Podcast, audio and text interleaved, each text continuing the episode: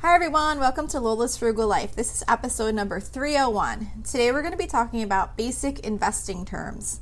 So, please stick around for a few quick words from our sponsor, and we'll get right into the show. When you need mealtime inspiration, it's worth shopping Kroger, where you'll find over 30,000 mouthwatering choices that excite your inner foodie. And no matter what tasty choice you make, you'll enjoy our everyday low prices, plus extra ways to save, like digital coupons worth over $600 each week. You can also save up to $1 off per gallon at the pump with fuel points. More savings and more inspiring flavors make shopping Kroger worth it every time. Kroger, fresh for everyone. Fuel restrictions apply. Okay, so today I wanted to talk about some of the basic terms that we hear when it comes to investing. Um, this episode will not get into the details of how to invest or offer any tips or advice on actually investing your money. I'm certainly no expert um, in that area. I just, I mean, we do invest, but we do based on what we've learned, and we're pretty simple. Um, I just wanted to kind of go over some of the terms that we often hear related to investing um, that we might not always know what they mean, um, like the basics of them, because it's a good idea to have a basic understanding of the different types of accounts and the language used related to those, um, just to kind of know what some of your options are in general. So these are just the basics. Um, and I'm sure there are many more basics that I could cover, but I'm just kind of going over what I know and what came to mind for this episode because as I thought of uh, the things I wanted to cover, it just kept going into so many different areas. So I hope I cover some things that are helpful to you. Um, you know, I, I do try and explain some of the benefits of some types of retirement or college savings accounts. Um, but most of them do have exclusions or limits. So there are exceptions of who can use those types of accounts, usually based on their income. So I do just want to mention that, you know, it's always important to make sure to consult a financial or tax advisor before you make any types of decisions on putting money in any particular type of account. So, first, I just wanted to start with some of the basic um, retirement savings terms. So, IRA is one we often hear. Sometimes you'll hear it referred to as an IRA. Um, an IRA is an individual retirement account. So, the word individual is key here. An IRA cannot be a joint account, there can only be one person's name on the account. So, of course, you can have a beneficiary on the account if something were to happen to you, who those funds would go to, but the account itself is only in the name of one person. So, an IRA is an account that you would open up on your own, not through an employer. You would do this either through a financial institution, um, or um, sorry, you would do this through a financial institution, either in person or online.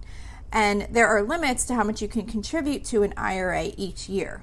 So if you have a spouse, those limits are applied separately. So you could each contribute to your own IRA up to the limits that are in place.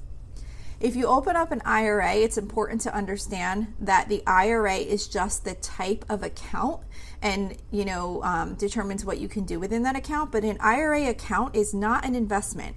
Once you have money in your IRA account, you need to choose how to invest that money. Money is not automatically invested once you put it in an IRA account.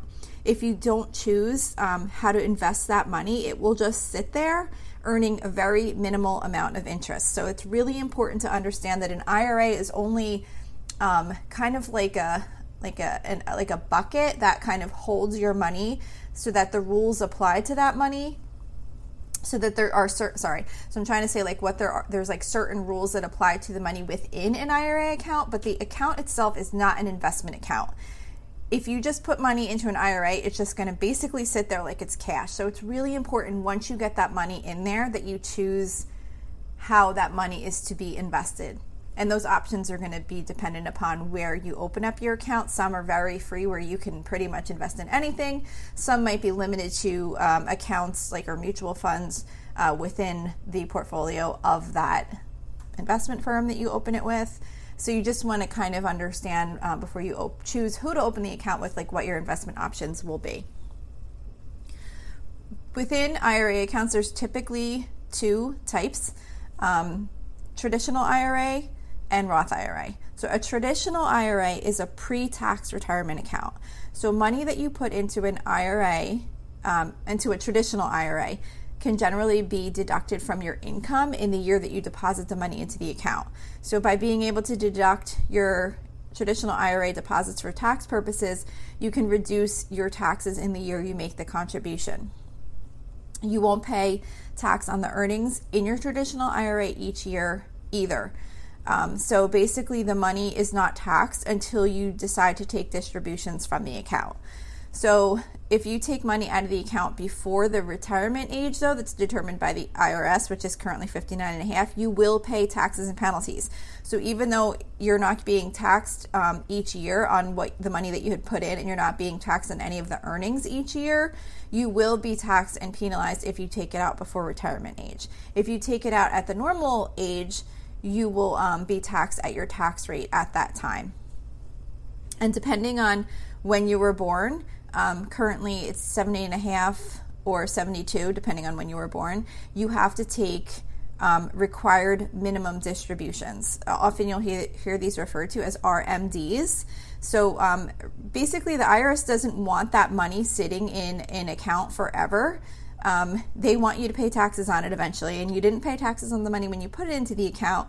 So they they're basically saying, hey, you know, you're this age at this point, and you still haven't taken money from this account. We want to start collecting our taxes, so they require you to take a certain amount out once you hit those ages.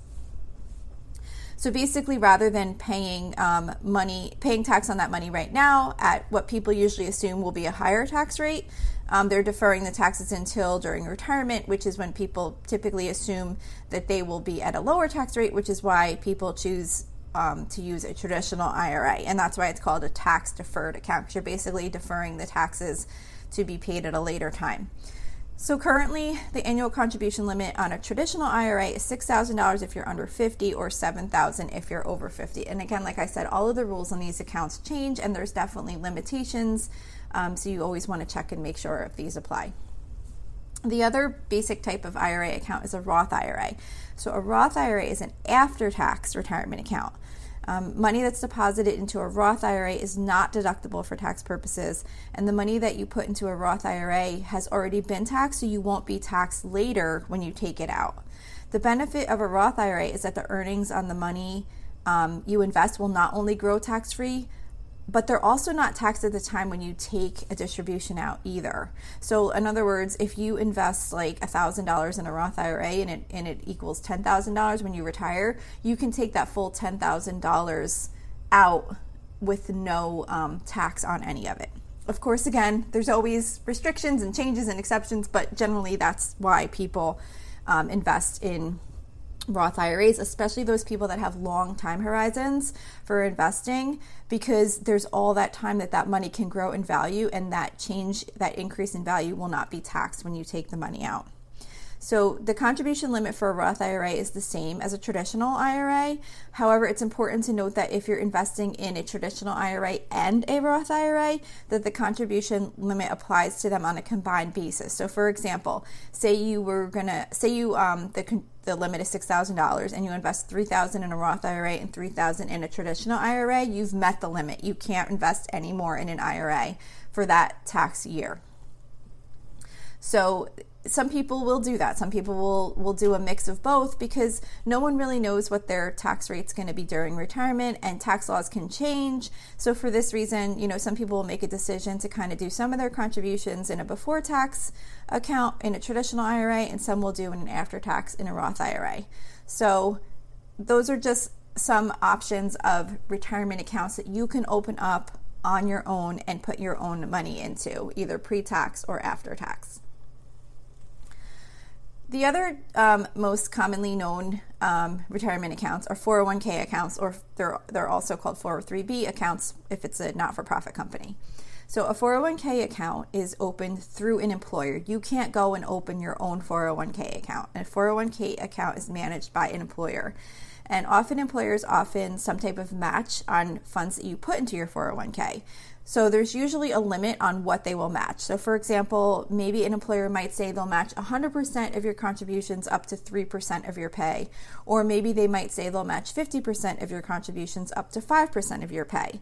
So there's many different ways. Those are just a couple of examples, but there's many different ways that employers can choose to set up matches. So, say, for example, they said they'll match 50% up to 5% of your pay.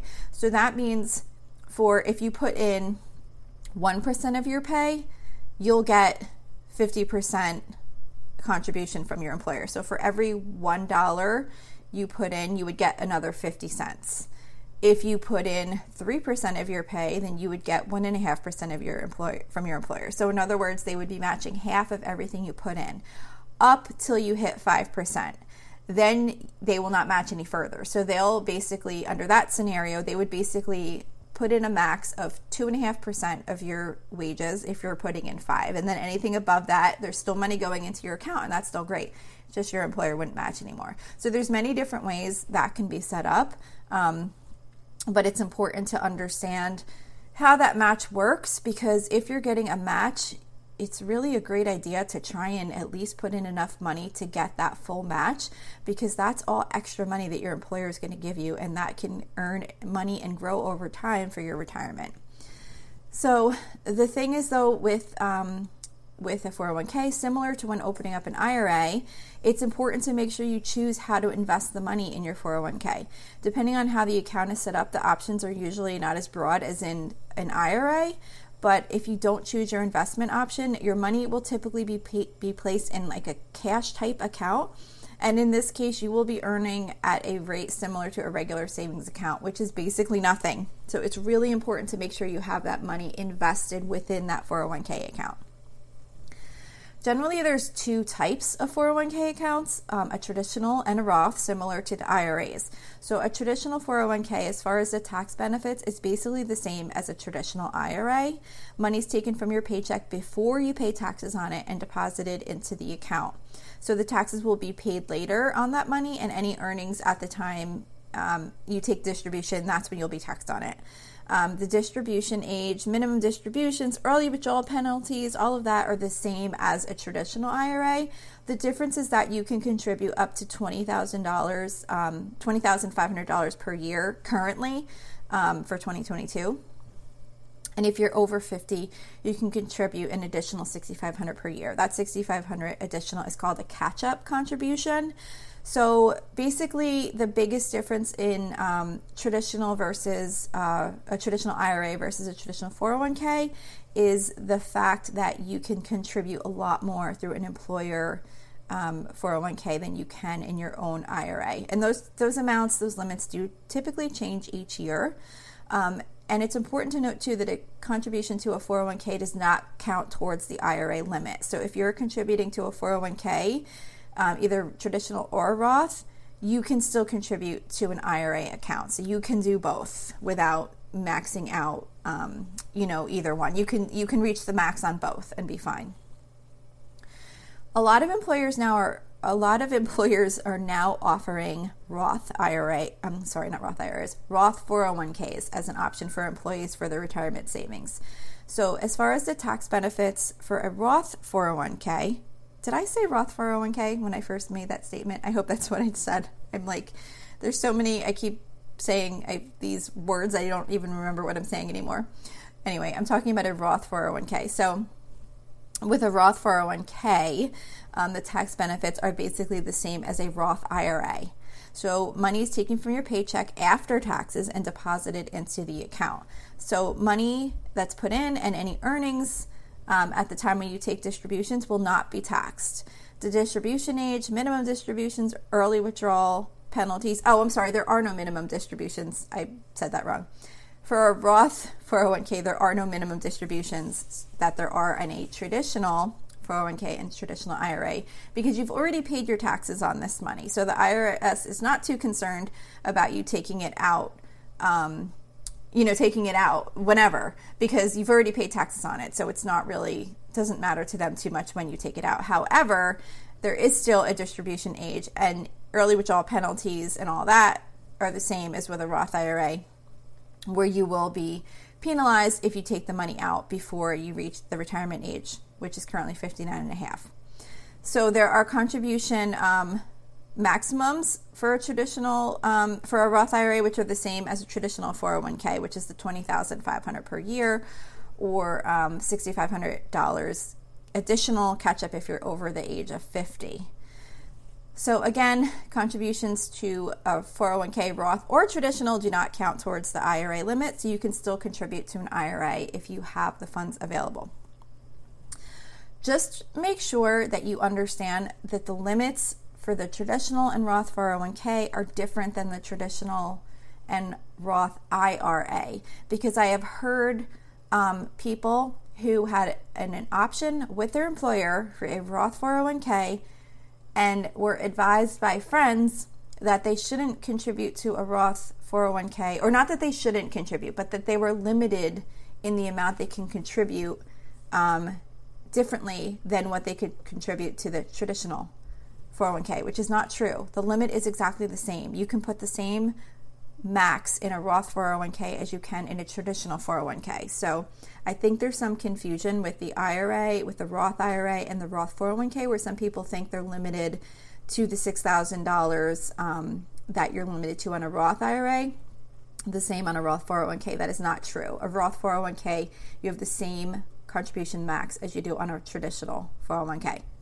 So I hope that wasn't too confusing. I feel like I was just kind of, oh my gosh, there's so many words in there. I hope I didn't say any of the wrong words at the wrong time. But anyway, like I said, this is all just basic. You could look up all of this information um, for yourself and get more clarity. This is just kind of like to go over some of the basics. So, those were basically um, retirement savings accounts that we just talked about. I'm not going to go into college savings accounts in this episode because there is just so much information, and I just feel like this was getting way too long. Um, but I do want to mention um, non-retirement investing. So there's many options for investing money in non-retirement accounts. Depending on the type of investment, generally the earnings on these accounts are taxed on an annual basis. Of course, there's different like tax exempt bonds and you know other things that you can potentially invest in, but I'm certainly not going to get into that level of detail, and I don't fully understand any of that either. So this is more just high level. Generally, money that you have in an investment account, a non-retirement investment account, when it when there are earnings on it, you're taxed on them on an annual basis with your regular tax return. You could take money out at any time as you need it without incurring any penalties, generally, as far as taxes go. Um, a non retirement investment account is called a brokerage account. So, similar to opening an IRA, these accounts can be opened in person at a financial institution or online. And once you open the account, again, you'll have many options to invest your money. The account is just kind of like a vehicle to hold your investments in. So I'm not sure if some brokerage accounts may may limit you um, to purchase from their own investment selection. So you just want to be sure about that. But for example, say if you open a brokerage account with like E Trade, um, within that one account, you could potentially own several stocks, a couple of different mutual funds, cash. You can have all different types of money and investments in that one account. So I'm just trying to give that as an example so that you understand a brokerage account is just somewhere that holds your investments and you can have many different investments within that one single account. So the account itself is not the investments, is not the investment. Um, you invest the money how you want to within that account. So, then just kind of like some basic other terms we might hear um, related to investing, both um, retirement or otherwise. Um, conservative in- investment. So, typically, conservative investments consist of like bonds or very low risk stocks. The main goal of conservative investing is to have some growth, but greatly reduce the risk of losing value of the amount initially invested. So, often you'll hear people will say, that they're going to do more conservative conservative investing as they get closer to retirement because they don't want to have the risk of all those ups and downs in the value of their account. The complete opposite of conservative investing is aggressive investment. So, aggressive investing is usually um, very high in stocks, um, like a very high amount of stocks, and these investments often change greatly in value and are at the most risk of losing value when the market goes down. But they're also at they also have a um, opportunity of going up a lot when the market goes up, but you still have that fluctuation that can occur really at any time. So usually people go more aggressive when they have a really long time horizon for when they're going to need the money. So everyone kind of needs to think of their own investment strategy. So, unless we're nearing the point where we need to use our investments, most of us kind of fall somewhere in between being totally conservative or totally aggressive.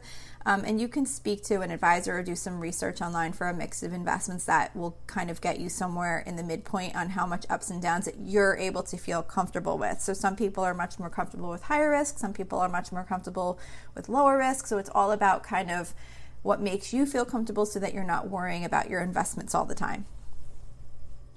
Um, a lot of times you'll hear the term index fund. So, an index fund is basically a fund that's managed by investment managers that holds a wide range of investments in various companies. So, for example, there are there are um, many index funds that are called an S and P 500 fund, and those index funds basically are set up to mimic um, the index, which is the S&P 500, is an index of companies. It's like the 500 largest companies in the U.S. I think I forget exactly what determines who's on that list, um, but the S&P is an index where they kind of track how the stock market is doing. That's one of the indexes that people will look at. So um, an index fund that's an S&P fund would basically look at the companies that are in the S&P and invest in those companies so that they get a similar result. And then people will often compare the results of that fund to how the S&P actually fluctuated and see like how well it's performing. So that's just one example of an index fund. There's other indexes and then there's other types of mutual funds. An index fund is a type of mutual fund. A mutual fund is just an account that holds multiple um, investments in different companies or bonds or things like that within that fund. So basically, when you're investing in an index fund, you're purchasing a small piece of many companies rather than trying to choose individual stocks. So a lot of people choose to invest that way so that they don't have to sit there trying to do research and um, figure out like what stocks to buy and what's the most risk and what ones might do well and what industries might I want to invest in. People will um, just often put money in an index fund and it's kind of spread out. It minimizes your risk and they generally tend to grow over time as our markets grow. Okay. Um, fractional shares. So, some brokerage accounts will allow you to purchase fractional shares. A fractional share is a portion of a share. So, say for example, you want to invest in a company whose stock is trading for $300 per share, but you only have $100 to invest. If the account that you have allows the purchase of fractional shares, you can invest $100 in the company and purchase a third of a share of that company. So, by being able to purchase fractional shares, it gives you a lot more opportunity to invest in companies that you might not otherwise be able to invest in. And not all accounts allow for this, but there are many out there that do. So if that's something that's important to you, um, just be sure that that's an option that you look um, to see if that's available when you open an account. Okay, unrealized gains and losses. So you might hear this term, um, unrealized gains and losses, and not really know what it means. So an unrealized gain is just a gain that you have not yet realized, meaning it could still change. So, say for example, um, you invest $100 in a mutual fund. If you look at your investment statement today and the value of that fund has increased to $120, that means you have a $20 unrealized gain. Tomorrow, you might look at the fund and the value may have now declined down to $90, meaning you would have a $10 unrealized loss. So it really just represents how the current value of it, your investment compares to your initial investment. You really have no real gain or loss until you sell your investment. So that's why it's called unrealized.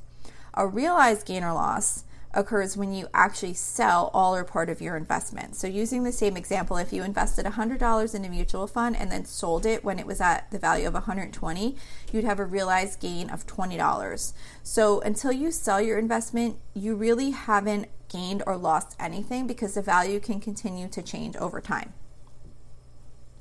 Another term we hear a lot are dividends. So, a dividend is a distribution of earnings to a company shareholders. So, not all stocks issue dividends.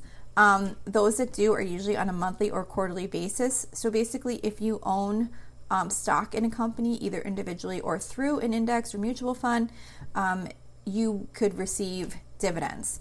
So, a dividend will be issued as a certain amount per share. So, the amount of money that you will you will receive will depend on how many shares or fractions of a share that you own in that company. The last term I want to go over, just because this episode is going so long, um, is auto reinvest. Um, so, auto reinvest is you will need to decide if you want to auto reinvest the earnings on your investments. So, say for example, you own a mutual fund or stock that receives dividend income. You can either have that money come to you in cash and then decide what you want to do with it, if you want to reinvest it, if you want to cash it out, whatever you want to do with that money. Or you can have the money auto reinvested, meaning that it will repurchase more shares of that stock or mutual fund that it was earned on. So, say if you own um, $100 in some stock and you get a $10 dividend, you can purchase 10 more dollars of that stock, or you can get $10 cash. So, auto reinvesting would mean it would just automatically purchase 10 more dollars of that stock that you um, earn the dividend on. So that's it for today. I know this, I feel like this was kind of all over the place, but there are so many ways to go in this investing terms. Oh my gosh, it just was kind of so much. And I hope that some of what I covered was helpful to you. If there's any particular areas that you'd really like to hear more about that I didn't cover in today's episode, just please let me know. Um, I'd like to provide value, valuable information, and I kind of had some ideas. And then when I started putting all my notes together, I was just like, oh my gosh, there's just so much here. Um, and I didn't want to have like an hour long episode because I usually try and stick to shorter episodes. So, anyway, like I said, let me know if there's other things you would like to hear um, related to this topic. So don't forget, you can always email me with any questions or suggestions at lolasfrugallife at gmail.com. You can follow me on Instagram and Facebook at lolasfrugallife. You can find blog posts for each episode on my website at lolasfrugallife.com. And you can join our private listeners group at facebook.com slash groups slash lolasfrugallife. If you enjoy the show, please make sure to subscribe on Apple Podcasts, Spotify, YouTube, or wherever you listen from. And I would really love it if you would screenshot the show and tag me on Instagram so I could see you're listening. Also, if you could please take a couple of seconds to rate and review the podcast, that would be so helpful to me. Those ratings and reviews are what help grow the listeners for this show, which is what I'm really working hard to do. So that would be really awesome if you could do that. Also, if you're interested in financially supporting the show, there is a link to do that in the episode details. So that's it for today. Thank you so much for listening, and I hope you have a really awesome day. Are you in the mood to learn something new? Well, Skillshare is now offering one month free of Skillshare Premium. Unlock a passion, side hustle, or new professional skill with thousands of classes in design, business, and more. Start your one month free trial now by using the link within the podcast notes for this episode. There's no commitment and you can cancel at any time. So why not go ahead and learn a new skill that you have always wanted to have?